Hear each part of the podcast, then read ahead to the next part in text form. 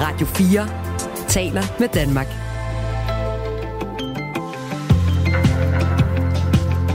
Velkommen til Radio 4 morgen. Som de fleste sikkert ved, så vandt Jonas Vingegaard Tour de France i går, og det er altså for andet år i træk. Og i dette års øh, tur, der vandt Kasper Askren og Mads Pedersen også etapper. Danmark har nogle af verdens bedste cykelrytter, det er helt sikkert, men kan vi blive ved med at finde nogen frem fra gemmerne øh, om et øjeblik, så spørger jeg Michael Berling, der er U19-landstræner, om vi har flere store ryttere på vej. Byrådspolitiker og politiassistent Mark Grosmand fra Odense efterlyser vagtværn på psykiatriske sengeafsnit, præcis som man har det i private virksomheder. Forslaget kommer efter drabet på en læge ved psykiatrisk afdeling øh, Glostrup i fredags. Og Mark Grossmann, som man altså hedder, den her byrådspolitiker og politiassistent fra Odense, han uddyber sit forslag om cirka et kvarter. Når klokken bliver lidt over halv otte, så har vi dårlige nyheder til landets togrejsende. For den kommende uge er der et stort sporarbejde, der giver længere rejsetider og lange ture i de upopulære togbusser. Jeg taler med øh, DSB og Bane Danmark om situationen og spørger, hvad landets togrejsende kan forvente. Du lytter til Radio 4 morgen. Klokken den er 7.06. Og som sædvanligt kan du skrive ind til mig på øh, 1424. Du kan skrive med kommentarer, du kan komme med forslag til, hvad jeg skal spørge om, hvis der er noget, jeg har glemt, eller historier, du synes, vi skal kigge på. Godmorgen og velkommen til. Radio 4 taler med Danmark. Som jeg lige sagde, så øh, vandt Jonas Vingegaard altså Tour de France for anden gang i går, og han vandt også en, en etappesejr. Det tror jeg, vi alle sammen kan huske, den her enkeltstart. Og øh, det samme har øh, Kasper Askren og Mads Pedersen gjort i det her års tur, altså vundet en etape. Dansk cykelsport er inde i en guldalder, som får de glade 90'ere med Skiby, Rolf og Ris til at blegne, måske. Altså, med andre ord, dansk cykelsport er bedre end nogensinde. Men er det bare tilfældigt, eller kan vi rent faktisk begynde at vende os til, at verdens bedste cykelryttere er danske? Michael Berling er dansk U19-landstræner i cykling. Godmorgen. Godmorgen. Du har om øh, nogle fingre på pulsen i forhold til, hvad der rører sig, når det kommer til den her næste generation af mulige danske topcykelryttere. Øhm, hvordan ser det ud lige nu? Det ser rigtig godt ud. De ryttere, som du starter med at nævne her i introen, som, som gør det rigtig godt nu, og den gyldne generation, vi har, er jo en, en, øh, et produkt af det miljø, som vi, vi har i Danmark øh, i talentudviklingen. Og øh, det bliver ved med at sende, øh, sende rytter op igennem systemet, så vi forhåbentlig kommer til at se på, på toppen i de næste mange år. Vi skal øh, lidt senere i interviewet her, så skal du lige give mig nogle navne på dem, vi øh, skal holde øje med. Men, men lad os lige øh, tage dem, der vi lige har set i de her seneste uger i øh, Tour, de France, Tour de France. Hvis vi nu ser på Vingegren, Askren og Mads Pedersen, der alle har vundet etappesejre i årets tur, hvordan kørte de i deres unge år? Jamen, det er jo tre rigtig, rigtig gode eksempler. Øh, Mads Pedersen var, øh, var verdens bedste junior, øh, bliver to til junior-VM efter Matthew van der Poel og vinder et hav af, af store internationale løb over hele verden. Øh, hvor de to andre, Askren var øh, startede relativt sent, øh, og var ikke sådan en, en stor stjerne, men, men øh, i, i juniorklassen og de unge år. Øh, men var en stor fyr og havde en stor motor, så, så kunne godt lave noget ravn gang imellem. Hvor Jonas var den her lille dreng, som øh, knap nok kunne, kunne, øh, kunne følge med og, og få præmier i, i de unge klasser. Øh, og han, han brænder jo først igennem, da han, da han er øh, øh, 19 år øh, og er vokset og, og stort set fuldt udviklet, er der han tager skridtet fra at være være en, som, som fylder, øh, groft sagt, til at, til at blive en, som, som vinder cyklen. Lad os lige blive ved ham, fordi det er jo helt vildt, som du selv siger. Det var ikke fordi, at øh, pokalskabet hjemme hos øh, mor og far øh, i Thy var fyldt med pokaler eller noget. Altså, hvad, er, det, er det et produkt af noget, I har gjort, altså øh, af udvikling øh, i, hos, hos jer, altså i, i Cykelsportsunionen og så videre, eller er det, er det simpelthen fordi, han skulle bare blive lidt større og sådan noget? Nej, man kan ikke pege på én ting, som, som gør det specifikt øh, for, fra dem, for at få de unge mennesker videre fra et sted, hvor at... Øh, hvor det ikke er en dans på roser, og som du siger, at man fylder pokalskabet øh, hver weekend. Øhm, men det er et, øh, det er et stærkt miljø, øh, som er med til at, at, at skabe den her glæde øh, hos de unge mennesker, der gør, at de gerne vil, øh, vil ofre tiden fra en tidlig alder, øh, og blive ved med at, at interessere sig for cykelsport og konkurrere i det, også selvom man ikke er den bedste, og blive ved med at, at, at skubbe til, øh, den enkelte cykelrytter i hele tiden at, og arbejde med sig selv. Og det er sådan et stærkt miljø, som, som øh, man ikke kun kan pege på, at det ligger hos Cykelunionen, men det ligger ude hos øh, medlemsklubberne, øh, ude i øh, NGO-arbejdet, ude i, ude i foreningerne, som, som er alfa og omega, og det er jo det, vi ser i dag, at vi har så mange gode cykelryttere. Vil det sige, hvis man nu er en 16-årig cykelrytter, man måske ikke øh, vinder alle Danmarksmesterskaber, eller er på diverse landshold og sådan noget, så er der håb. Altså man kan, man kan godt nå at blive god, selvom man, man, man ikke er verdens, øh, verdens bedste ungdomsrytter. Det, det kan man, og det er noget af det, som vi prædiker hver eneste dag i, i vores arbejde. Det er, at man skal ikke vinde alle cykelløb, når man er 14, 15, 16 år, øh, for at kunne vinde Tour de France. Det er Jonas jo det bedste eksempel på. Tadej Pogacar er også et godt eksempel på det. Han var også en, som, som først brød igennem øh, som, øh, som 19-20-årig på, på den helt store scene. Men, men øh, det ene udelukker ikke det andet. Det er vigtigt, at man hele tiden har glæden for at køre på cykle, eller køre på cykel. Man skal hele tiden have, have viljen til at arbejde med sig selv, og hele tiden udvikle på, øh, på, at, blive, på at blive bedre. Jeg ved, du har fremhævet det her med, at Jonas Vingegaard havde ligesom glæden ved at, ved at køre cykler. Nu ved jeg, nu har vi talt rigtig meget om, at han også har en fysik, der virkelig passer godt til sådan et stort uh, Tour de France for eksempel. Men lad os lige tage det der med glæden. Altså, hvor meget fylder det? Altså, en glad cyklist, er det en, der kan komme langt? Ja, det er alfa omega. Det gør, at man står op øh, hver dag, øh, når det regner, som, som det gør i dag. Tager ud og træner de timer, man skal på det rigtige tidspunkt. Øh, kommer hjem og kan, kan få hvile, når man skal få spist det, man skal. Det er jo det er jo vigtigt, at man synes, det er sjovt, fordi at ellers så bliver, bliver de sure træningstimer rigtig lange, og mm. dem er der rigtig, rigtig mange af, og det er jo ikke det, som man, man ser, når man ser Tour de France om sommeren. Jeg taler med Michael Berling, som er på besøg her i studiet, og Michael Berling er U19-landstræner i cykling. Nu nævnte jeg før Rolf og Ries og de der store, vi kan huske fra 90'erne. Øh, og så har der været sådan nogle mellemår, hvor der jo ikke øh, er sket så meget, i hvert fald for os, der ikke er eksperter i cykelløb, men bare sådan, øh, følger det sådan øh, lidt undervejs, og måske mest af alt Tour de France. Hvad er det egentlig, der er sket? Altså, hvad, hvad er den store forskel på, på, på det? Eller, eller hvad er der sket mellem de der store stjerner i 90'erne, og så dem, der er her nu? Hvor, hvor, hvorfor er det lige dem, der, der, der gør det nu? Åh, oh, det er et godt spørgsmål. Tak. Altså, vi, vi har en rigtig stærk generation af unge mennesker. Øh, nogle store årgange, øh, som, som også øh, viste, at de allerede i en tidlig alder kunne være med internationalt. Og det er jo vigtigt, at man, øh, at man har nogle rytter, som, som præsterer øh, og bliver ved med sådan at skubbe til, til hele miljøet. Og der har vi haft nogle generationer, som, som ligesom var, var forgang, eller for, forgangs øh, mænd, mænd på den... Øh, på den side, blandt andet med, med Magnus Kort og Michael Valgren og, og deres generation, øh, Mathieu Barcel, der er lidt ældre, ikke? Mm. som har været med til ligesom at, at flytte hele den der gruppe af unge rytter, og, de, og nu er de så mange, at de bliver ved med at skubbe til hinanden, præcis som de gjorde i 90'erne, hvor de alle sammen gerne vil vinde øh, hver gang, og, øh, og det værste, der kan ske, det er jo næsten, når, når en anden dansker vinder, fordi så så vil man selv gerne vinde øh, og være den næste, der står. Så der er også en slags øh, synergieffekt. Altså hvis en er god, eller to er gode, så trækker det nogen med. Fordi ja, man, lige præcis. Lige man vil præcis. ikke være den eneste dansker, der ikke har prøvet at vinde et stort løb. Ja. Hvis vi så øh, kigger lidt fremad. Øh, hvilke cykelstjerner ser du sådan øh, på vej? Kan du nævne nogen? Jamen altså, vi kan jo starte med, med Mathias Skelmose, som, som vi så i Tour de France, mm. som allerede har brudt lydmuren. Øhm, han øh, bliver nummer to i, øh, i en belgisk forårsklasse, Fles Vallon, efter Tadej Pogacar her i øh, tidligere på sæsonen. Øhm, og var egentlig sådan udset til at, øhm, at skulle lære lidt af sin første Tour de France, øh, og se, hvor langt han kunne komme i klassementet, og, og Kim Andersen på, på Trek Little der. Øh, jeg håber lidt på, at han kan gå i top 10. Mm. Men det han viser i, i tredje uge, hvor han er der hver dag, øh, hjælper Chikone på de etaper, hvor de kører efter bjergpoint, hjælper Mads P. I, på de flade etaper og sådan noget, er jo afstanding. Han, mm. han er allerede nu, øh, for folk, der har set tv, har jo allerede er jo allerede meget bekendt med ham. Øh, han bliver en, en kæmpe stjerne. Jeg så den dag, hvor han sikkert, det var vel i lørdags, tror jeg, hvor han sikkert Chikone den her bjergtrøje, og han trak ham op på bjerget, øh, og man kunne bare se i ansigtet på ham, Skelmose, at, øh, at han var bare glad. Altså, han var bare, øj, jeg har gjort det godt. Øh, er det, er det, taler du egentlig med de her rytter undervejs? Nej, nej, slet ikke. Øh, det er min kollega Anders Lund, som, som har ansvaret for, for eliten, som gør det løbende i forhold til ja, VM-udtalelser og hvad der ellers er i, i den del. Mm.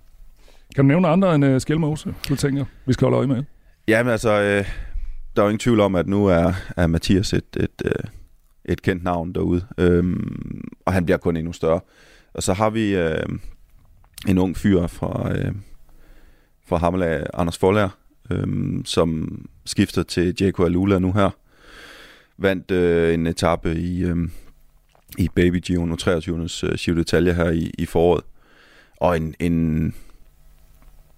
en rigtig, rigtig god rytter med nogle, med nogle serierende kompetencer, som hvis han virkelig kan blive ved med at udvikle på det, så, øhm, så bliver han også en rytter, vi kommer til at se rigtig, rigtig meget til i, i fremtiden, øh, for at nævne to. Og så er det jo, så har vi en, en, en god håndfuld rytter øh, på vej. Øhm, men det er jo spændende, hvor, hvor langt de sådan kan tage det. Måske nogle af de næste, der står sådan for, øh, fra at komme over fra, fra 23 scenen over et professionel verden til at tage springet, er jo sådan en som tidligere junior verdensmester Engstart, Gustav Wang. Mm.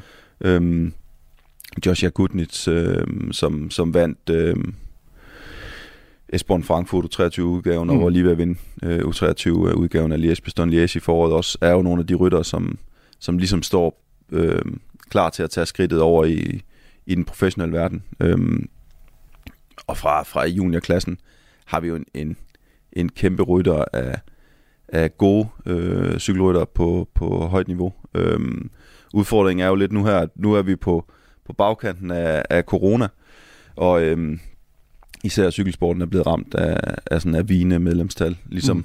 så mange andre steder i, mm. øh, i idrætsverdenen. Så vi får nogle mindre overgang. Puljen og, og kunne plukke rytterne fra bliver mindre og mindre. Men niveauet øh, i Danmark, øh, i det miljø, vi har, er, er utrolig holdt. Men tænker du ikke, at øh, Jonas Vingårds øh, sejr i år og sejr sidste år altså kommer til at få nogle unge mænd, nogle store drenge eller små drenge, til at tænke, det ser spændende ud det der, jeg vil gerne gå til cykling? Ja, også det kunne vi se på, på vores tal fra, øh, fra medlemstallene.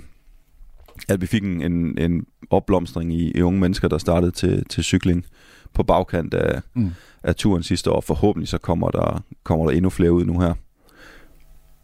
Lad os lige slutte med noget, som øh, jeg ikke kan lade være med at spørge dig om. Der er VM om et par uger. Har vi en chance for, at øh, vi kan få en eller anden til at få en guldmedalje? Det vil jo være en skøn måde at, at slutte sommeren på. Ja, det har vi. Vi har en, en, af, en af de helt store favoritter i, uh, i MSP.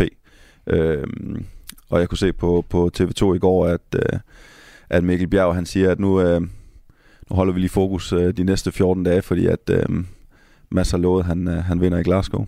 Det var da dejligt. Det vil vi glæde os til, så inviterer vi dig ind igen. Tak fordi du kom her i studiet, Michael Berling, som altså er U19-landstræner. Klokken den er 17 minutter over syv. Det her er Radio 4 morgen.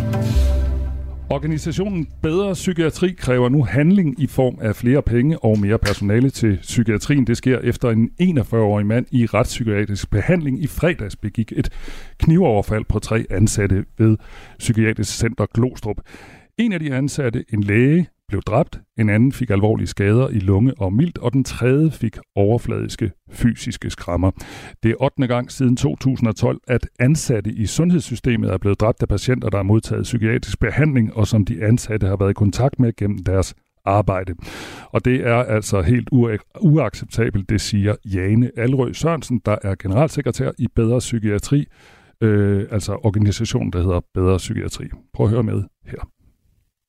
Jamen ved du hvad, jeg synes, at øh, ovenpå øh, på den seneste tragedie, så står det klart for enhver, at vi simpelthen har brug for at sætte noget tempo på de forhandler, forhandlinger omkring 10-årsplanen for psykiatrien, som pågår nu. Vi har en regering, der har lovet, at de vil finde yderligere 3 milliarder til at give området et løft. Øh, og jeg synes, det er på tide, at, at man indkalder øh, forlispartierne til at få, få taget hul på, hvordan kommer vi i gang med de her udmyndninger af de her penge, fordi at øh, vi kan ikke blive ved med at stå til. Hjælp os lige her, øh, Jane Alrød Sørensen. Du siger, at øh, der er forhandlinger i gang. Øh, synes du så, de skal afbryde deres sommerferie og komme i gang, eller, eller hvad er det, du siger? Vi, øh, man er sidste sommer, øh, mm. oven på øh, tragedien i Fils, der blev et flertal i Folketinget enige om øh, det, der hedder en 10-årsplan for, øh, for psykiatrien.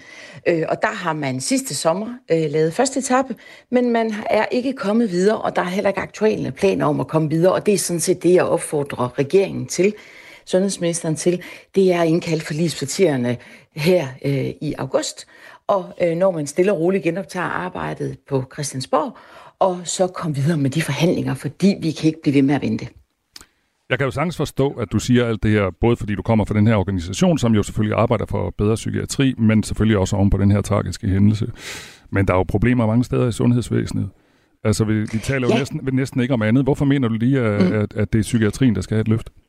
Jamen, ved du hvad, I bragte selv nyheden for 14 dage siden om, at 82 procent af os alle sammen rammes af øh, psykisk sygdom, psykisk lidelse i løbet af hele vores livstid.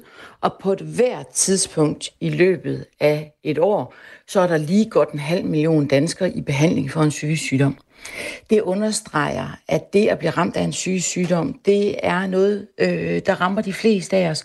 Og derfor bør vi have et sundhedsvæsen, en psykiatri, som er proportionel dimensioneret til at kunne håndtere det. Og det er psykiatrien bare slet ikke i dag. Og derfor så brænder det på. Øh, og så er jeg også bare nødt til at understrege, at psykiatrien har været underprioriteret, underfinansieret i en årrække. Øh, og hvor vi kan se, at vi mangler personale, og mængden af personale er overhovedet ikke proportionel med mængden af patienter, der er brug for.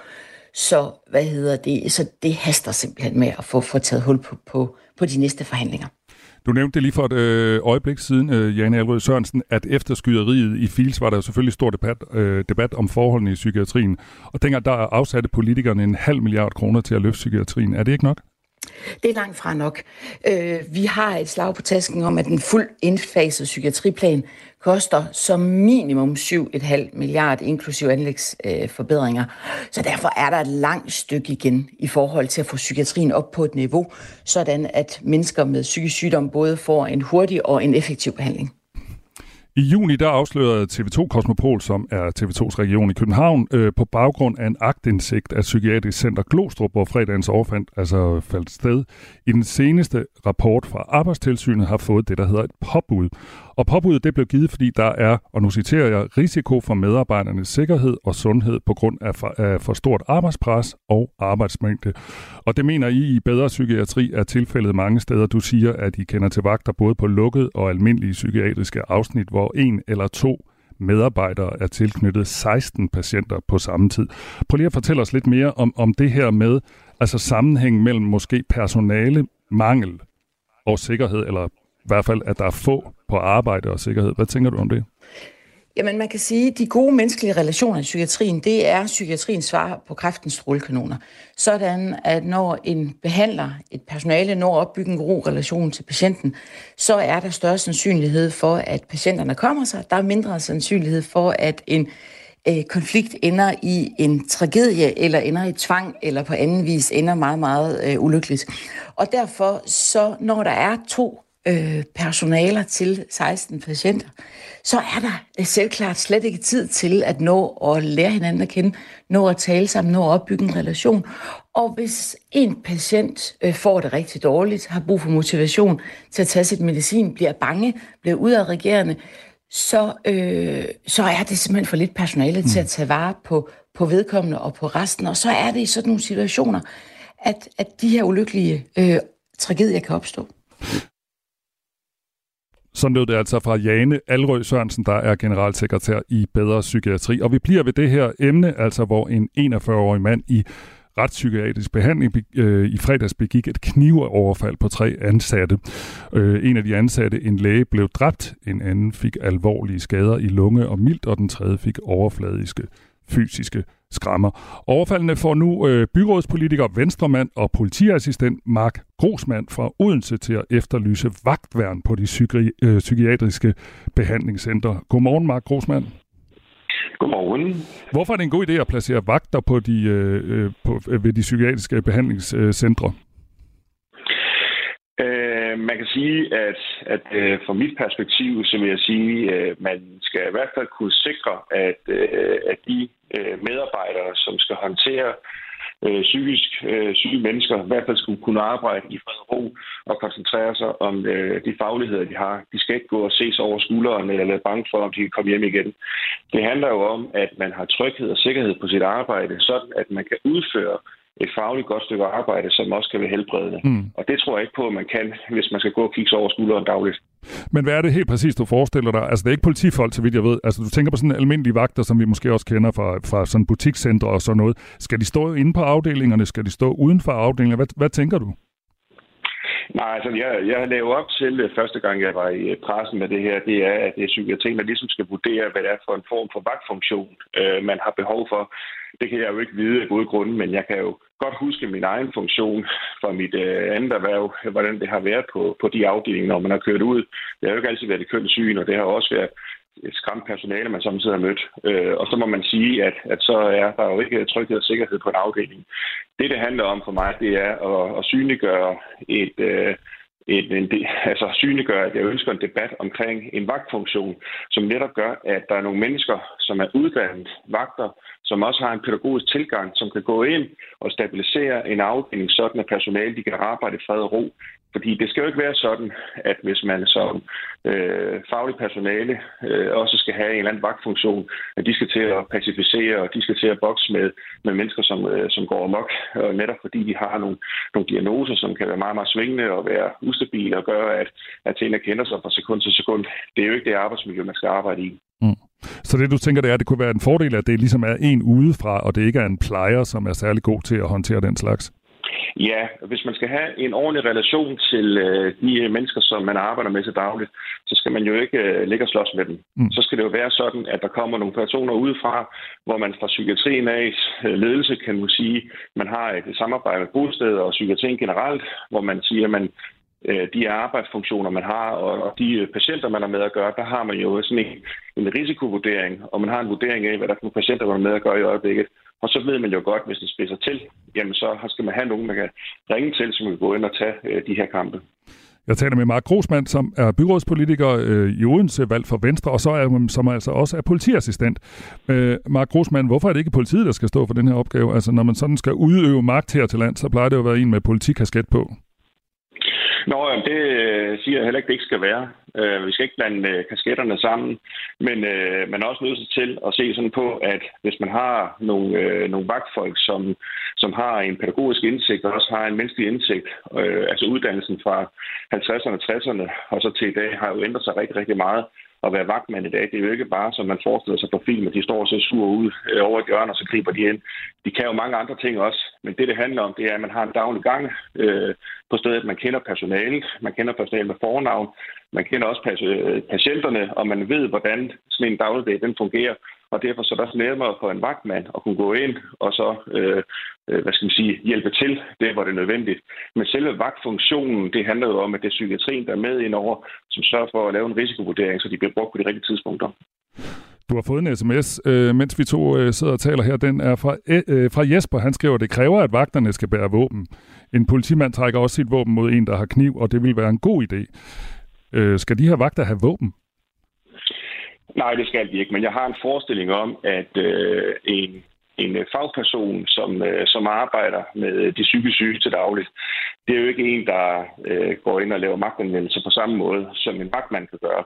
Jeg forestiller mig selvfølgelig, at det er en person, som øh, har noget tyngde bagved, og har en anden form for uddannelse, og derfor så prøver de jo ikke at bruge våben. Hvis der skal bruges våben, og, man skal, og det bliver skærpende, så er det klart, så skal man til at bruge politiet, men det er en anden opgave. Men, du tænk, men, men, men i noget af det, du siger, så hører jeg også sige, at det er ikke nødvendigvis lige sådan nogle vagter, der står øh, nede i øh, en, et butikscenter. Altså, de skal også have noget ekstra uddannelse for at kunne håndtere de her situationer. Ja, altså fordi det, det her det handler om et samspil, og det jo handler jo om nogle mennesker, som man skal, man skal lære at kende. Man skal jo have en fornemmelse af, at, at magtbarometer, det starter jo fra talens brug, og så kører det op efter.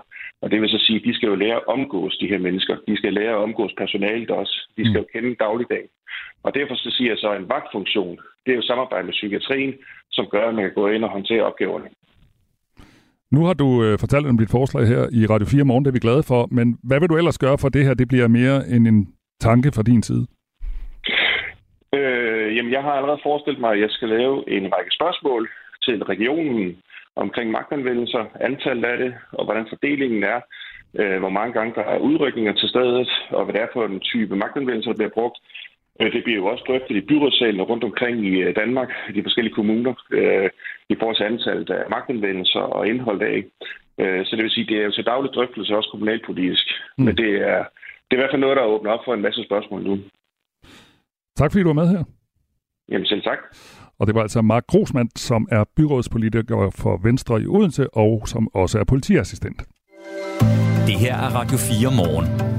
Når vi er tilbage om 4-5 minutter, så skal det handle om et stort sporarbejde, som altså lukker det, man kunne kalde hovedpulsåren i Danmarks togdrift. Så i den her uge, og øh, også weekenden med, så vil der altså være masser, som skal ud og rejse, som skal ud og køre med de her ikke så populære togbusser. Vi taler både med Bane Danmark og med DSB, og vi skal også tale om, hvordan Jonas Vingegaard skal fejres, når han på onsdag skal fejres i København.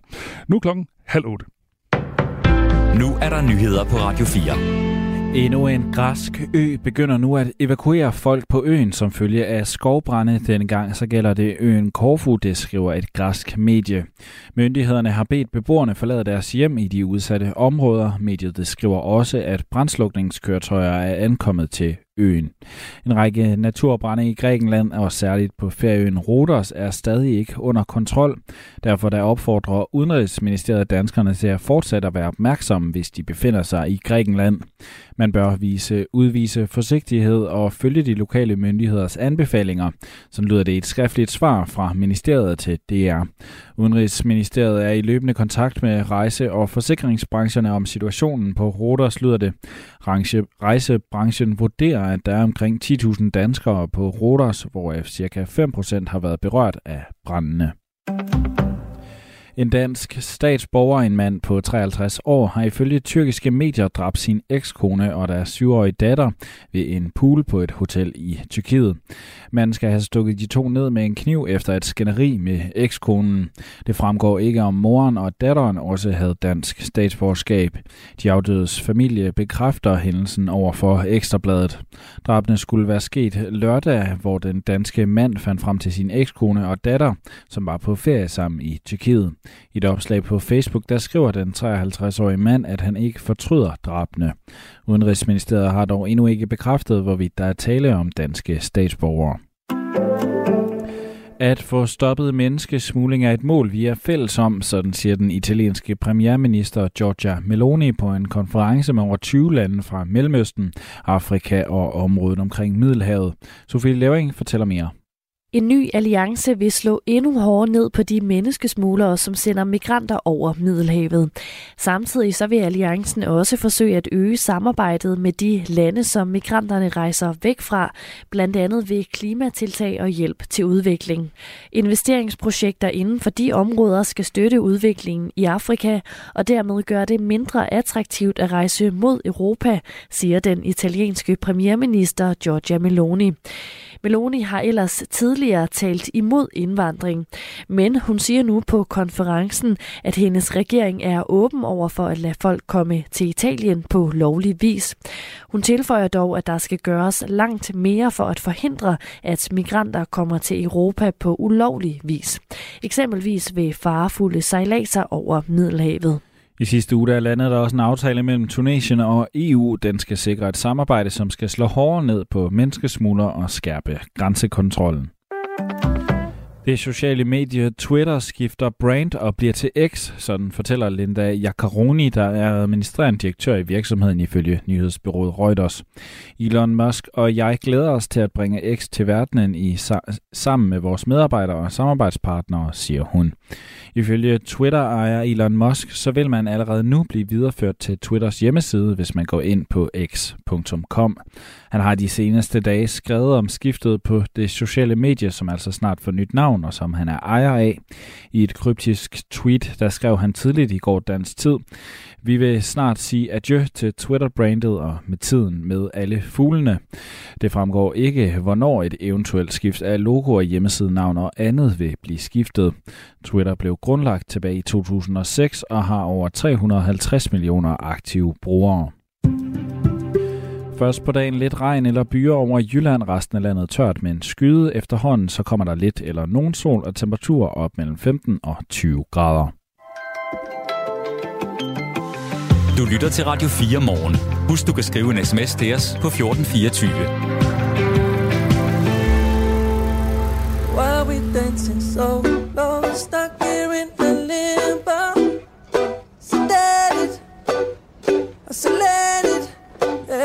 Everyone's so go, go, buy it by the kilo.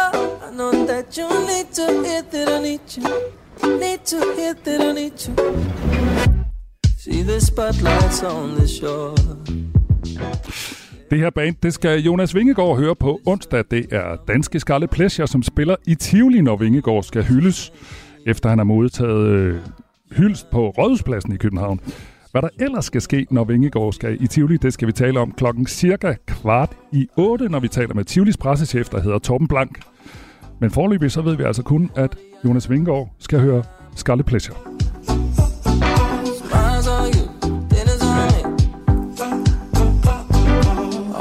Asking why we dancing so. Det her er Radio 4 morgen. Nu skal vi ud og køre med tog, eller måske nærmere med togbus. Man skal nok medbringe en god bog og en stor portion tålmodighed, hvis man skal ud og køre tog i denne her uge.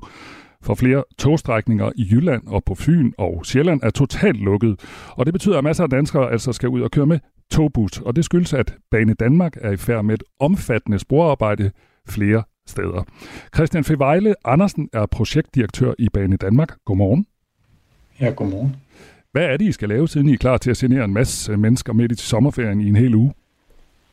Jamen, vi skal bygge banen om, øh, sådan så vi kan levere en, en, så vi kan få fuld udnyttelse af vores digitale signaler, og dermed levere en højere hastighed og en, og en køreplan, hvor togene kan køre tættere, end de gør i dag.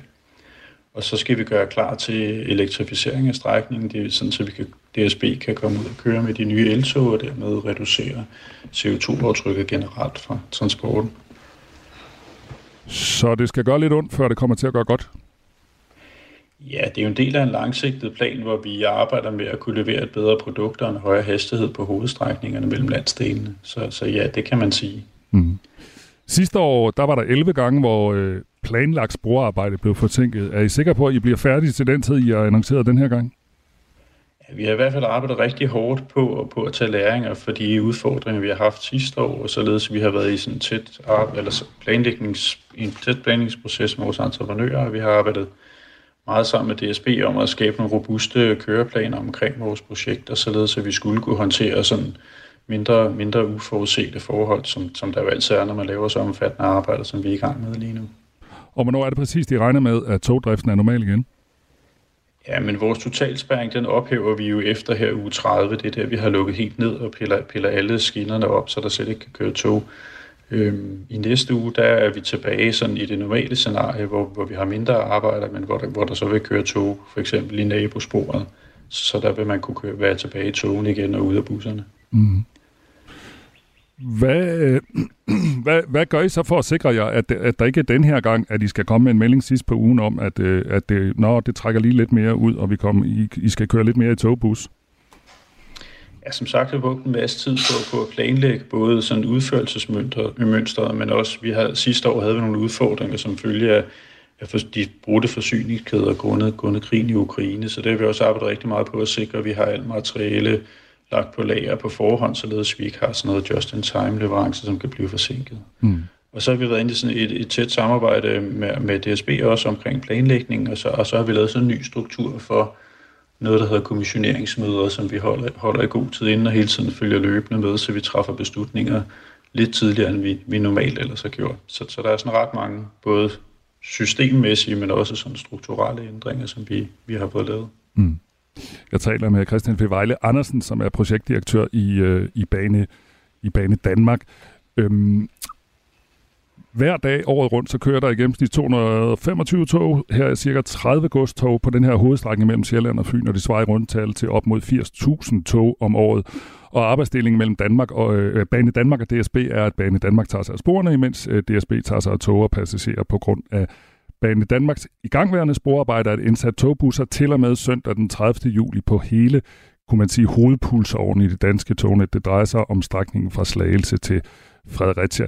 Øh, som du øh, nævnte før, øh, så er det her sådan en del af et større projekt. Hvornår, øh, hvad er den næste strækning, I skal lukke? Ja, men man kan sige, at til næste år, der kommer vi til at arbejde på strækningerne Roskilde-Ringsted, øh, Ringsted-Slagelse øh, og Slagelse-Korsør. Så der, der kommer til at være rigtig mange arbejdere øh, på Sjællandssiden med, med sporarbejdere, så kommer vi til at bygge, bygge stationer om i det jyske også til næste år. Så der bliver ret stor aktivitet både, ja, der er i år, og der kommer til at være det til næste år og de, og de kommende år. Jeg kan ikke lade være med at spørge sådan på togpassagerernes vegne. Hvornår kører det bare, og hvornår slipper vi for alt det der øh, sporarbejde? Jamen spor, altså man kan sige, vi har jo løbende vedligehold af banen, øh, og det har vi året rundt 24-7. Øh, som regel gør vi det, gør vi det i perioder, hvor, hvor vi ikke har togdrift, eller meget reduceret togdrift. Typisk om natten laver vi vores vedligehold. Men når vi nu har sådan nogle større, større vedligeholdelsesopgaver, som man kan sige, det vi skal ud og lave nu, så så er vi også nødt til at inddrage drage dagstimerne, og så laver vi det så komprimeret, som vi overhovedet kan, for at have mindst mulig påvirkning på passagererne, og derfor lukker vi nu ned i en uge, og der arbejder vi i døgndrift øh, med cirka 1000 mand hen over strækningen. Så det er meget intensivt, så derfor det, det er sådan den bedste måde, vi, vi kan løse det på, og, det, og banen skal vedligeholdes hele tiden, så, så der vil løbende være arbejder. Det, det bliver vi aldrig helt fri for. Nå, det bliver ikke sådan totalt gode nyheder, men øh, det bliver bedre. Vi har også øh, Tony Bispeskov med, som er informationschef i DSB. Øh, godmorgen til dig. Ja, godmorgen. Hvad gør I i DSB for, at kunderne mærker mindst muligt til det her sporarbejde? Ja, først og fremmest så, når der ikke kan køre tog, og det kan der jo som sagt i den, i den kommende uges tid ikke på strækningen mellem Fredericia og, og Slagelse, men altså faktisk heller ikke på strækningen mellem Ringsted og Roskilde, så indsætter vi togbusser, øh, og, øh, og det, det er jo selvfølgelig den næstbedste løsning, øh, fordi det i sagens natur betyder, at hvor vi normalt på de fleste strækninger kan køre 180, ja, det kan togbusserne selvfølgelig ikke følge med i, så, så passagererne skal jo selvfølgelig i den her periode forvente dels et skifte mellem tog og togbus i mange tilfælde, men også at det kommer til at gå lidt, lidt længere. Det er ligesom det, der, der er konsekvensen. Men det er det, der er alternativet fra vores side. Og så selvfølgelig at sørge for, at der er god information, at der også er hjælp rigtig mange steder, så man kan få noget hjælp, når man nu står på en station og gerne vil videre og ikke rigtig ved, hvad sker der i den her situation. Ordet togbus, det er jo blevet sådan et, hvor man bliver helt træt, når man hører det. Du skal med togbus. Gør I noget for at gøre rejsen sådan en lille smule mere komfortabel? Ja, altså vi, vi, vi giver jo øh, som regel i hvert fald, hvis vi har mulighed for det, og chaufføren har mulighed for det, så giver vi lidt at drikke på rejsen, og, øh, og, og det kan også godt være, at der er et bolsje eller et chokolade. Øh, det kan jeg ikke afvise. Men, men det, der er det helt store øh, for passagererne, det er selvfølgelig, at det kommer til at tage noget længere tid. Generelt oplever vi dog, at der er stor forståelse for det, men, øh, men, men det er selvfølgelig et spørgsmål om, at rejsen den bliver en smule længere, øh, og, og for nogle pendler især, jamen der kan det godt være en gene. Det er jo også derfor, det er lagt her i uge 30 især, hvor øh, der ikke er særlig mange kunder ude på de danske skinner på grund af sommerferie. Ja, det skulle jeg lige til at spørge om, fordi sådan lige umiddelbart, så tænker man, ej, hvorfor gør I det i sommerferien, hvor vi skal rejse på tværs af landet? Men det er simpelthen, fordi der er ikke så mange, der skal rejse som pendler, eller hvad? Ja, Banen Danmark, øh, som jo også fint lige har forklaret, at, at det er jo nødvendigt at vedligeholde skinnerne, og i de her år, så sker der altså også, ud over vedligehold, nogle, nogle rigtig store investeringer, som kan fremtidssikre øh, jernbanen. Og for at det arbejde ligesom kan lykkes og, og skal foregå på en rimelig tid, jamen, så er man jo i nogle tilfælde nødsat til at beslaglægge, kan du sige, sporene øh, over en længere periode, for at arbejde det, det også kan, kan skride fremad så hurtigt som overhovedet muligt. Vi ser jo alle sammen frem til, at øh, jernbanen den, den bliver så, så god og attraktiv som overhovedet muligt. Og i de her år, der er der altså øh, tale om en byggeplads, og det betyder jo altså, at så skal de have mulighed for at bygge, men selvfølgelig, hvor det generer færrest mulige kunder, og det er for eksempel her i sommerferien. Som jeg lige talte med projektdirektøren for Ban Danmark om for et øjeblik siden, så var der 11 gange sidste år, hvor sporarbejdet alligevel ikke var færdigt til tiden, så i, i DSB måtte skuffe en masse kunder. Hvad, øh, og, og Christian Fervejle, som jeg talte med fra, øh, fra Banen Danmark, han sagde, men nu har vi talt godt med DSB, og vi håber på, at øh, vi, vi kan overholde tiden den her gang osv. Hvad, er du lige så optimistisk? Ja, det er klart, at, at det er jo en stor forudsætning for, for at de her sporarbejdere og også for passagerernes øh, side øh, opleves som øh, værende vellykket, det er, at de her tidsplaner holder. Og der var nogle situationer sidste år, hvor det ikke var tilfældet. Øh, det er klart vores indtryk, at Banen Danmark har skruet op for, øh, for, hvad skal vi sige, den måde, de kontrollerer de her sporarbejder på. Og så har vi i øvrigt dag til dag et rigtig fint samarbejde, hvor vi løbende får rapporteringer for, hvordan øh, skrider det egentlig frem med de her sporarbejder. Øh, så, så det er vores forventning, at øh, det kommer til at gå klart bedre, end det gjorde sidste år, hvor der desværre var nogle tilfælde, hvor det ikke lykkedes at være helt klar til tiden. I 2022 der var kravet til DSB, at 77,9 procent af passagererne skulle frem til tiden, men det lykkedes kun for 73,3 procent af passagererne. Og DSB har de seneste 8 år kun levet op til sine forpligtelser om kundepunktlighed et enkelt år. Det skriver TV2, der har lavet sådan en gennemgang af DSB's nuværende 10-årige kontrakt med staten. Tony Bisbeskov, øh, får vi øh, tog til tiden? Altså, det er jo selvfølgelig et udtryk for, at øh, banen i, i de senere år har, altså den danske jernbane har været under en forvandling, øh, hvor øh, de her store sporarbejder betyder øh, desværre, at punktligheden, altså det med at komme frem til tiden, jamen den har været voldsomt udfordret, øh, og når der er sporarbejder, jamen så kan det jo altså også betyde, at man i det hele taget kommer til at opleve øh, en, en ringere punktlighed, øh, fordi der generelt er flere fejl på infrastrukturen i form af signalfejl eksempelvis. Og det er jo blandt andet noget af det, som Banen Danmark er i gang med i de her år, at udskifte det her øh, i mange tilfælde rigtig gamle signalsystem med et helt splinter nyt. Øh, så, så det er selvfølgelig et udtryk for det. Når vi kigger på, hvad DSB alene er herre over, altså det vi kalder operatørpunktligheden, så har vi faktisk lykkes med det i syv ud af otte år øh, de senere år. Mm. Øh, så, så der er ingen tvivl om, at det har en stor konsekvens, at der er de her store arbejder i gang på den danske jernbane. Desværre for passagererne, men det, som du selv var inde på, det, det skal desværre være skidt, før det bliver godt, og så bliver det til gengæld rigtig godt. Og lad os så lige begynde, eller lige slutte med den nærmeste fremtid. Er alt så normalt for næste uge, og togene kører? Ja, man skal selvfølgelig være opmærksom på, at det her store sporarbejde mellem Slagelse og Fredericia, det var til og med øh, søndag øh, aften nat, øh, altså i, i denne her uge, og så fra mandag morgen, så skulle det være klar. I forhold til den anden strækning, som er Roskilde Ringsted, så er det til og med mandag i næste uge. Altså det er først fra tirsdag i næste uge, at øh, Bane Danmark der forventer at kunne åbne op for, for togtrafik. Men det gode råd er selvfølgelig i den her periode, man kan jo selvfølgelig benytte sig af toget i rigtig mange situationer, at man går ind og tjekker rejseplanen, fordi der kan også være ændringer andre steder. Så det er ikke kun på de berørte strækninger, men køreplanerne, som skal passe til øh, at det her store, den her store kabale egentlig kan lykkes, jamen de kan også være ændret andre steder. Så man skal altså tjekke rejseplanen. Det er i hvert fald et rigtig godt råd i den her tid. Tak til dig, øh, Tony Bispeskov, øh, informationschef i DSB. Velkommen. Også tak til Christian Fevejle Andersen fra øh, Bane Danmark. Og hvis man bliver forsinket mere end 30 minutter på rejsen, så kan man få en kompensation via DSB Basis rejsetidsgaranti, og det gælder også, hvis man bliver forsinket i en togbus, og bliver man mere end 60 minutter forsinket, så kan man få øh, refunderet op til 50 kroner ved køb af forplejning i 7-Eleven. Du skal lytte til Overskud, fordi du bliver klogere på din egen økonomi. Vært Sofie Østergaard hjælper dig med at få mest muligt ud af dine penge. Jeg tror nærmest ikke, det har været vigtigere at gå op i sin økonomi, end det er lige nu. Derfor får du de bedste råd fra vidne gæster og eksperter i Overskud på Radio 4. Selv den mindste økonomi, der kan man altså finde en lille bitte smule at rykke rundt på. Lyt til Overskud i morgen kl. 13.05. Mine tre bedste råd, det er gør det, gør noget og gør det nu. Radio 4 taler med Danmark.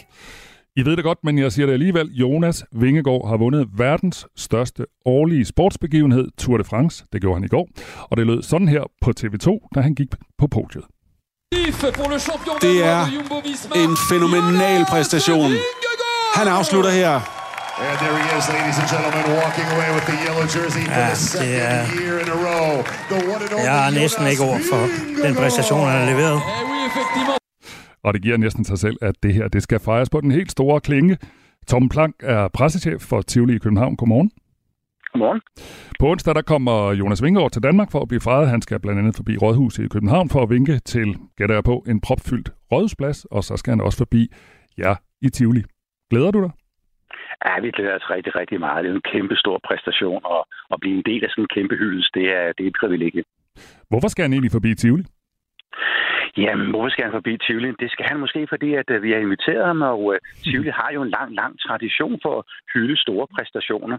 Jeg kan bare nævne i flæng, uh, dengang Brødre Olsen vandt uh, Grand Prix'et, der var de inde i Tivoli øh, barfod Emil de Force, så hun vandt Grand Prix, så var hun også inde hos os, og legenden øh, Tom Christensen, du ved, der vandt øh, Le Mans, jeg ved ikke hvor mange gange, han har også været inde og behyldet, og Bjarne Ries har sådan, også været derinde i, i 90'erne. Og så har Jonas, og han er nok den første i historien, som to gange øh, i træk bliver hyldet inde i Tivoli. Så det er vi rigtig, rigtig stolte af, at det lykkes. Mm. Klokken 13 på onsdag den 26. juli, der vil Jonas Vingegaard vinke til Danmark fra Københavns Rådhus, og klokken 16 vil han øh, befinde sig ligesom sidste år på plænen i Tivoli, hvor der vil være yderligere fejring. Blandt andet så vil bandet, det danske band Scarlet Pleasure komme og spille, og det vides ikke nu, hvem eller om, om, øh, hvem eller om de øvrige danske cykelryttere, der har kørt turen, vil være der, men sidste år var det så godt som alle ryttere, der dukkede op i Tivoli. Øh, Torben Plank, det var, hvad vi vidste, da vi talte med dig i går, altså det her med Scarlet Pleasure, og måske kommer der nogle flere øh, danske ryttere. Er du blevet klogere på, hvad man mere kan forvente, når man kommer i Tivoli for at hylde Jonas Vingegaard? Altså, vi ligger jo fuldstændig vandret, fordi det er meget svært at, øh, at planlægge sådan en hyldest fra, fra det ene øjeblik til det andet. For det første skal han jo også lige vinde, mm. og man skal også lave aftalerne, skal også landes på plads. Så vi er, øh, vi er lidt, øh, hvad hedder det, på, på, på, på, på hæne i øjeblikket for, på, på, for at gøre det sidste færdigt. Vi ved som sagt ikke helt endnu, hvor mange af rytterne kom, men der kom mange sidste år. Og så ved vi, så vil vi ved at hyre en, en sangerinde, der skal synge nationalsangen. Og så har vi jo Stine Bjerre, som i øvrigt bliver TV2-vært, som vil lede show. Det er også kommet på plads. Og så øh, får, er vi også lige vil have en mandlig vært, øh, som skal være med. Men det er lige for tidligt at offentliggøre hans navn. Han skal lige være, være helt klar til, til det. Og så ellers øh, så holder vi en stor fin fest, og øh, vi har sådan set øh, øh skemaet øh, eller, eller tiden, den, den er på plads, så, så det skal nok blive godt. Og Pierre, Harlekin og Kulbine er også på plads. De er sat til at modtage, modtage Jonas, når han kommer. Så, så må det ikke, at det går over vores direktør, der simpelthen også, når kommer med på ferie. Og hvad er det for en øh, kvindelig sanger inde, der skal synge nationalsangen? Jamen, det er lige det, som, øh, som jeg okay. gerne lige vil have, have, have, have skrevet på, på kontrakt, før at vi lige går ud og, og, råber det ud. Men det ved vi senest i morgen, og øh, det vigtigste er, at vi har Scarlett Plasher på plads, og vi har Jonas Vingegaard, som, som kommer og er i godt humør, og han, øh, da han var der sidste år, der var en kæmpe, kæmpe oplevelse. Øh, jeg var så privilegeret, at øh, jeg stod backstage, inden han gik ud på scenen, og hele planen var jo fuldstændig fyldt af tusindvis af fans, der var ventet. Og da han så træder ud og man hører det her kæmpe, kæmpe jubel, øh, da, da han går ind. Det gik simpelthen, jeg stod jo bag, bag backstage, og alt løftede sig på mig simpelthen. Mm. Og jeg tænker bare, hvordan det må have været for ham at stå derude. Han blev meget, meget, øh, hvad hedder det, øh, emotionelt øh, påvirket af det, og det gjorde vi faktisk alle sammen. Så det er et rigtig, rigtig stort øjeblik, at man øh, får lov til at være en del af det, lige så vel som hvis man er inde på Rådhuspladsen. Så har vi bare måske en lille ekstra ting inde hos os, hvor det bliver øh, endnu mere øh, rigtig fedt, fordi vi synes, vi har lavet et øh, rigtig, rigtig godt program, øh, og, og klarer også en del overraskelser i ærmet også. Hvad skal man egentlig vide, hvis man nu sidder og hører Radio 4 morgen og tænker, gud, jeg skal da i Tivoli og fejre Jonas Vingård? Ja, man skal jo egentlig... Øh, at det koster jo en almindelig entrébillet at, at komme ind i Tivoli, så den, den skal man klare. Ellers har man et årskort, så kommer man bare ind. Der bliver ikke sådan uh, gjort ekstra på den måde. Altså, det bedste råd er at uh, komme i god tid. Lad være med at komme uh, et kvarter efter det er slut på brødhuspladsen. Uh, vi skal nok lukke de fleste ind i hvert fald. Det, det tror vi på. Det, det lykkedes sidste år, men der kan godt komme lidt, uh, lidt tryk på, på, uh, på indgangene, hvis man kommer lige efter uh, tingene på brødhuspladsen er overstået. Så, så, så kommer man uh, en, en time eller to før, så, så er man nærmest sikker på at kunne komme ind og se det. Det er jeg ret sikker på. Så, sådan var det i hvert fald sidste år. Så, så kom i relativt god tid og, øh, og, og vis noget hensyn, og, øh, og så står vi lidt tæt sammen, når, når det sker. Det skal nok gå. Som du har nævnt på gange, så fejrede I ham jo også sidste år. Kan du være bekymret for, om øh, når det nu er anden gang, at der så ikke bliver så meget gang i den, eller der ikke kommer så mange mennesker? Åh, det er sådan svært at spå om, ikke? At, øh, hvad hedder det, øh, anden gang. Altså, det er sådan også meget dansk, ikke? Altså, øh, nu gik det godt sidste år, så går det nok ikke godt i år. Altså, jeg synes, jeg oplevede i går, ligesom da du lige spillede det klip før, før at det løb øh, ned af ryggen på en, at øh, da han vandt. Så, så det der sus og den der måske lyst til at komme ind og sige, ej, hvor er det godt, du har, nu har, vi, nu har vi kigget på dig i tre uger, og nu kommer du tilbage. Nu skal vi virkelig fejre det. Det synes vi, at det var fortjent. Altså, der er så få samlingspunkter i, i Danmark øh, efterhånden, hvor vi alle, helt, helt øh, Danmark kan samles om det. Og her har man noget, man samles om. Så jeg tror altså, der kommer rigtig, rigtig mange, men altså, øh, hvem kan spå? Det, jeg kan ikke, men jeg har en god fornemmelse af, at, øh, at der er stor interesse for det. Nu vi har spåkuglen fremme, øh, hvad nu hvis det bliver regnvejr? Jamen prøv at høre. Så tror jeg, at øh, det så vi også ved Tour de France sidste år. Det, det piskede ned med regn det, i første etape, og der stod fuldstændig proppet for Jeg tror, at øh, folk de trodser øh, vejret for at komme ind og, øh, og, hvad hedder det, og hylde Jonas Vingegaard. Både på Rådhuspladsen, men som også inde i, i, i Tivoli. Tak fordi du var med i Radio 4 morgen, øh, Tom Plank. Jeg tror, du får en travl dag. Tak skal du have. Du lytter til Radio 4 morgen. Skovbrænde her lige nu ferieøen Rodos i Grækenland, og flere tusinde turister er blevet evakueret. Og det gælder altså også danske turister, selvom situationen omkring skovbranden ser ud til at være aftagende, i hvert fald i de områder, hvor der er mange danskere, så har rejseselskabet Sunweb aflyst deres afgange til den græske ø i dag. Det siger Jan Lockhart, som er kommersiel øh, chef for Sunweb, og som i øjeblikket har cirka 1000 gæster på Rodos her til morgen, der er situationen øh, den i forhold til de øh, beretninger, vi har fået dernede fra, at, øh, at brændene er, er aftagende, men vi ved endnu ikke, om det er et omfang, der betyder, at vi vil være i stand til at øh, genoptage vores øh, flyvninger til Rodos øh, senere på ugen. Det tager vi først stilling til senere i løbet af i dag. Og ved du noget om, altså ved du noget om, hvordan det ser ud med brændene? Altså kommer de tættere på der, hvor jeres gæster er og sådan noget? Nej, det er der ikke noget, der tyder på i, øh, i øjeblikket, øh, og der er i hvert fald ikke noget som helst at frygte for de gæster, som bor op på den nordlige del af øen, og det gør øh, stort set alle vores, øh, vores gæster på nuværende tidspunkt. Så, og der er, der, der er langt, Rodos er jo en øh, temmelig stor ø, og der er langt fra de nordlige egne af øen, og så ned til de områder på Rodos, der, der brænder i øjeblikket. I går var 60 af i alt 1000 gæster, der rejste til Rodos med rejseselskabet direkte berørt af brændende. Øh, de er blevet evakueret til andre dele af øen, og nogen har måttet sove på skoler og i sportshaller natten til søndag. Og rejseselskabet TUI, det er altså ikke der, hvor du kommer fra, men et andet rejseselskab aflyste alle sine planlagte flyafgange til den græske ø Rodos søndag og til og med tirsdag på grund af naturbrænde på øen.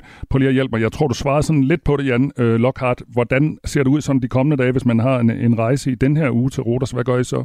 Jamen altså indtil videre, så skal man øh, afvente og som udgangspunkt tage, at, øh, det, tage udgangspunkt i, man, at man skal afsted som planlagt. Men vi tager stilling til det senere i dag, hvad angår de flyvninger, som afgår til Rodos tirsdag og muligvis også onsdag. Så, øh, så indtil videre, så regner vi med at gennemføre rejserne, også fordi, at der er ingen problemer på de hoteller, og det, igen, det er det, der vedrører langt, langt størstedelen af de gæster, der skal afsted, som ligger på den nordlige del af øen. Og øh, så længe det er tilfældet, så regner vi med at gennemføre øh, rejserne som planlagt, men vi tager først stilling til det senere i dag. Hvad gør I egentlig? Altså er I kontakt med de græske myndigheder, eller hvordan, hvordan tager man stilling til, til den slags? Ja, og det er, det er lige præcis det, vi er, fordi de græske myndigheder, de øh, følger jo i sagens natur situationen meget, meget tæt, og det er selvfølgelig der, at vi sådan primært får vores, øh, vores efterretninger øh, fra, udover det, vi sådan med selvsyn kan konstatere via vores øh, personale på orders. Øh, men det er klart, at det, alt her det foregår jo i, i øh, tæt koordinering med, med, med de græske myndigheder også.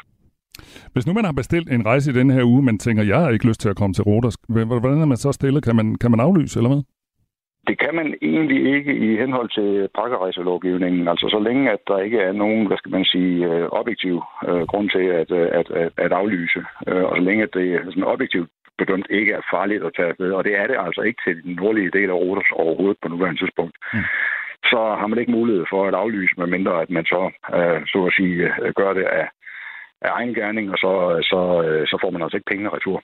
I går der kunne øh, TV2 blandt andet fortælle, at øh, flere turister kritiserer rejseselskaberne, der har sendt dem til Rodos. Og det er sådan en bred kritik, øh, stort ja. set af alle rejsebyråer. Det er ikke kun jer. Øh, men, men folk er blandt andet blevet kritiseret for mangelfulde forhold i, i forhold til at videregive information om de her skovbrænder, og hvordan de skulle forholde ja. sig. Og en af dem, ja. der øh, talte med TV2, hun hedder Louise Læsgaard Langeberg, og hun er på Rotos, øh, hun er rejst til Rotos med jer, Sunweb. Og hun ja. siger til TV2, vi nåede væk i tide, men fik ingen information. Der var alt for mange mennesker til alt for få busser. Jan Lockhart ja. øh, fra Sunweb, har I været for dårligt til at informere jeres gæster om den her situation? Altså, jeg vil ikke udelukke, at vi øh, kunne have håndteret øh, selve kommunikationen omkring det her bedre, mere effektivt og hurtigere, end tilfældet var. Men jeg må også sige, at der var tale om en, og er fortsat tale om en fuldstændig ekstraordinær øh, situation. Altså, jeg tror ikke, der er nogen, øh, i hvert fald inklusive mig selv, der kan huske en skovbrand, som har udviklet sig så dramatisk og så hurtigt, som tilfældet har været her. Øh, og det er klart, at det, vi burde måske have været øh, hurtigere reagerende øh, i forhold til kommunikationen til gæsterne, og det beklager vi selvfølgelig dybt. Og og, og, og, og, og forsøger selvfølgelig at, at gøre bedre, både i forhold til de kunder, der er dernede nu, og dem, der skal dernede øh, øh, senere. Det giver sig selv. Men det er også vigtigt at understrege, at der er tale om en, en helt ekstraordinær øh, situation med en øh, ekstremt, øh, hvad skal man kalde det, aggressiv skovbrand, som øh, jeg i hvert fald ikke kan huske, jeg har oplevet med til. Og sådan lød det altså fra Jan Lockhart, som er kommersiel øh, chef for Sunweb. En af de øh, danske turister, som var på Rotos, og som blev fanget i det her kaos, som øh, skovbrand skabte, det er Maiken Offersen. Og hun er landet hjemme i Danmark igen i nat, og vi taler med hende efter nyhederne klokken halv ni og får hendes historie. Radio 4 taler med Danmark. Jeg vender altså lige tilbage til øh, Tour de France, øh, og at Jonas Vingegaard vandt, fordi det er jo selvfølgelig øh, weekendens, og også den her mandag morgens øh, store historie, eller i hvert fald en af dem. Kulturminister Jakob Engel Schmidt havde i går pakket kufferten øh, for at tage til Paris og for at fejre Jonas Vingegaard. Og politikeren fra Moderaterne blev interviewet af TV2, og det lød sådan her. Og jeg tænker, at, at, at med det forbillede, som, som Vingegaard og kompagni er, så tror jeg, der er rigtig mange små drenge og piger. Først på deres trehjulede cykler, og senere på de lidt større, men stadigvæk mindre af slagsen, som får nogle fantastiske forbilleder at se op til. Hvad føles egentlig bedst? Sådan en dansk Tour de France-sejr, eller en uh, midterregering, man så længe har ønsket sig? Åh, oh, det er et unfair spørgsmål. Lige i dag vil jeg sige, at det faktisk er en Tour de France-sejr. Sådan sagde altså Jakob Engel Schmidt til TV2, og i lige går, lige går, der synes han altså, at en Tour de France sejr var bedre end en midterregering. Du lytter til Radio 4 morgen. Om et øjeblik, så er der nyheder, men øh, når vi er tilbage efter nyhederne om en øh, 4-5 minutter, så skal det handle om det spanske valg alt tydet på, at der skulle være et regeringsskifte. Indtil nu har der været en øh, socialistisk øh, ledet regering i Spanien, men øh, valgresultatet i nat, altså efter valget i Spanien i går, er en lille smule øh, mindre firkantet, end man måske skulle tro. Så nu venter øh, lange regeringsforhandlinger, øh, spår eksperterne. Øh, det bliver vi klogere på efter nyhederne, når vi taler med en professor fra Aarhus Universitet, der ved alt om spansk politik. Nu klokken 8. Du har lyttet til en podcast fra Radio 4. Find flere episoder i vores app, eller der, hvor du lytter til podcast.